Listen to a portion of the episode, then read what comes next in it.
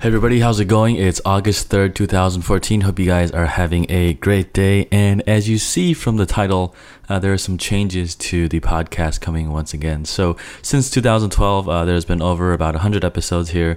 It's been a mainly interview format show. And to be honest, it's bored me out of my mind. And I enjoy talking to the guests, but as far as like the creative aspect of how things go, it's no longer fulfilling. And it's actually gotten kind of boring for me. So to help with that, I actually asked my mastermind group what they would suggest. Kind of been feeling down about this for a bit. And so they said, just add a co-host and to switch things up a little bit. And so that's what we're doing. So why a co-host? One, I think the interview format is kind of commoditized, like I said earlier. Just because a guest comes on my show, they can go on someone else. And really, I think it kind of becomes a circle jerk when they talk about the same content. It's not that they're bad or anything. It's just that, you know, say they come out with a book or they talk about their store. Really, what they talk about here is pretty much what they'll talk about anywhere else too. And so in terms of content being different, really there's no space for that just because kind of the format lends itself to this kind of content. So two, having a co-host also allows me to go deeper into certain topics. So the new co-host, I'm not going to reveal who he is yet. I'll kind of keep it a mystery.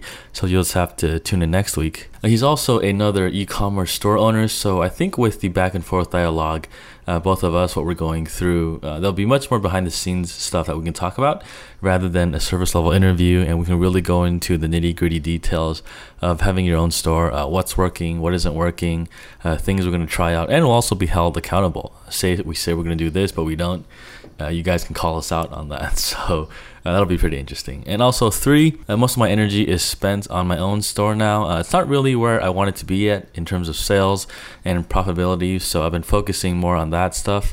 The big project I'm focusing on there is the content strategy. Basically, I'll be making YouTube videos that feature interesting stories where the target market is interested in. And so this is basically guys in their 30s or older with careers in finance, public policy, media, travel, or academics. So if you read the magazine Monocle, kind of upscale men's publication that deals with politics, business, life, entrepreneurship, all that stuff. It's kind of towards this audience, and they say it's one of the most pretentious magazines in the world. I think it's actually kind of cool. Like they're all really thick, well-written content. It's about probably 150 pages per edition. So kind of we'll see how this goes. And so if you've seen the channel Vsauce on YouTube, that's along the lines of that, where they share mind-blowing facts but add a twist of personality into it. So I guess the next question is why video instead of say blogging, another podcast, or something like that. So one, I think video lends itself better to more advanced storytelling tools. So rather than just pictures,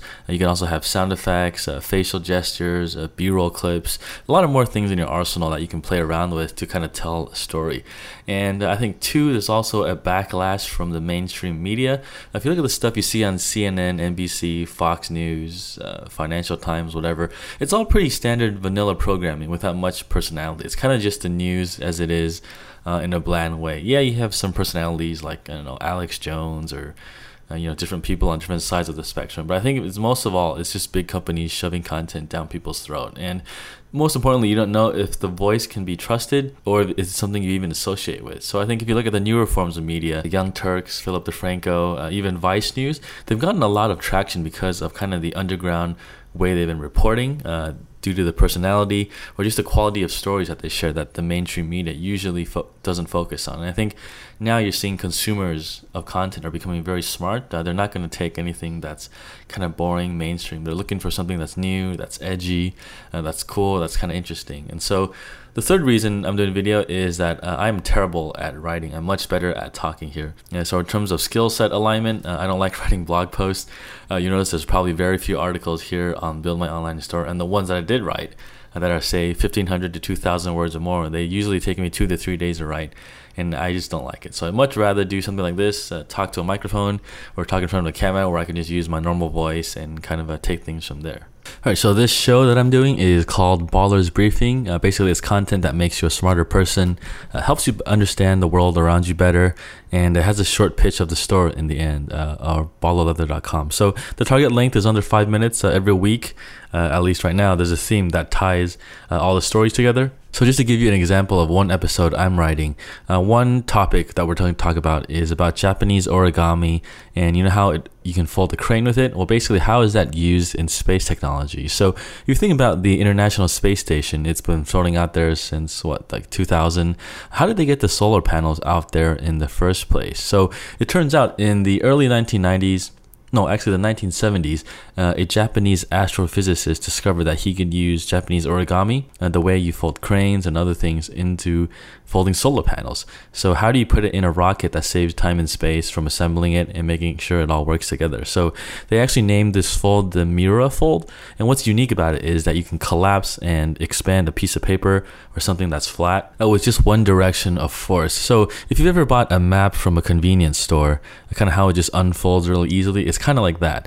And so in space, when you have a solar panel that's folded up, all you need to do is just monitor one dimension of force when you expand the panel, rather than, you know, finding your screws, your bolts and hammers, trying to do this all in space, which would take who knows how long with the physics and zero gravity in there. So turns out actually in nature there are certain things that follow this concept too. If you look at the fold on the paper, I don't have it with me now, but if you go Google images, Miura fold, the creases look like a parallelogram in mathematics. And basically what they found was that the wing bases of the dragonfly also follows this concept, with similar creases in their wings. And it turns out when they change from a larva to a dragonfly, their wings also have to develop inside a tight cocoon, very similar to how a solar panel must be folded inside a rocket. So a pretty cool story there. There you have it. You know, is your mind blown? It's kind of a cool topic to talk about with some friends.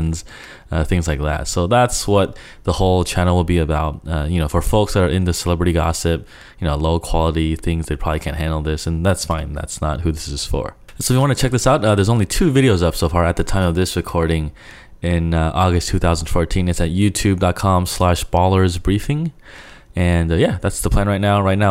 Planning to publish every Thursday. Depending on the workflow, I might try to do it twice a week, but right now it's kind of challenging just starting out. I realize the hard part of videos is getting the script written. Actually recording and editing is quite easy as long as you know what the flow is look like. You have your shot list, you know what content you're going to talk about. If you just try to wing it, it doesn't really work. From the research I've done, the backlog of content is really where the bulk of traffic from YouTube comes from. So say the channel you subscribe to, once you find them, usually you check out 2 or 3 other videos you have before you subscribe, and most of the times you'll scroll through, look at the thumbnail, see if there's a title that catches your eye, and then you click through and then you watch it. Well, when you're starting out, when you only have like 2 or 3 videos, there's really not much on the buffet list for people to choose from. So that's kind of what I realized looking at other people that have done video blogs, reading interviews where they've done, kind of how they grew their channels. And things like that. And I think video is really exciting because if you look at how everyone's watching video, like on the subway, on the bus, with their phone, tablet, laptop, things like that, I think it's the next kind of uncovered wave to kind of put content on. And kind of blogging will still be there, but I think video has more potential probably down the line. And really, I have no idea how this is going to work out, so take this with a grain of salt, and then we'll see in 6 months if this podcast is true or not. So that's it for me this week. Catch you guys next time. Take care. Go out there and crush it. We'll have a co-host next week. Stay tuned for who he is. Really excited for this. And see you guys around. Thanks for listening to this episode of the Build My Online Store podcast. If you want the show notes, make sure to check out the website at buildmyonlinestore.com. And if you got an e-commerce store, every 2 weeks I lead a live mastermind call with about 5 or 6 of the listeners in 2 separate groups where we work openly together and solve a business problem that you have. And we're all there to support each other. So if this sounds like your cup of tea, make sure to check us out at buildmyonlinestore.com/mastermind. Thanks again for tuning in, and I'll catch up with you guys next week.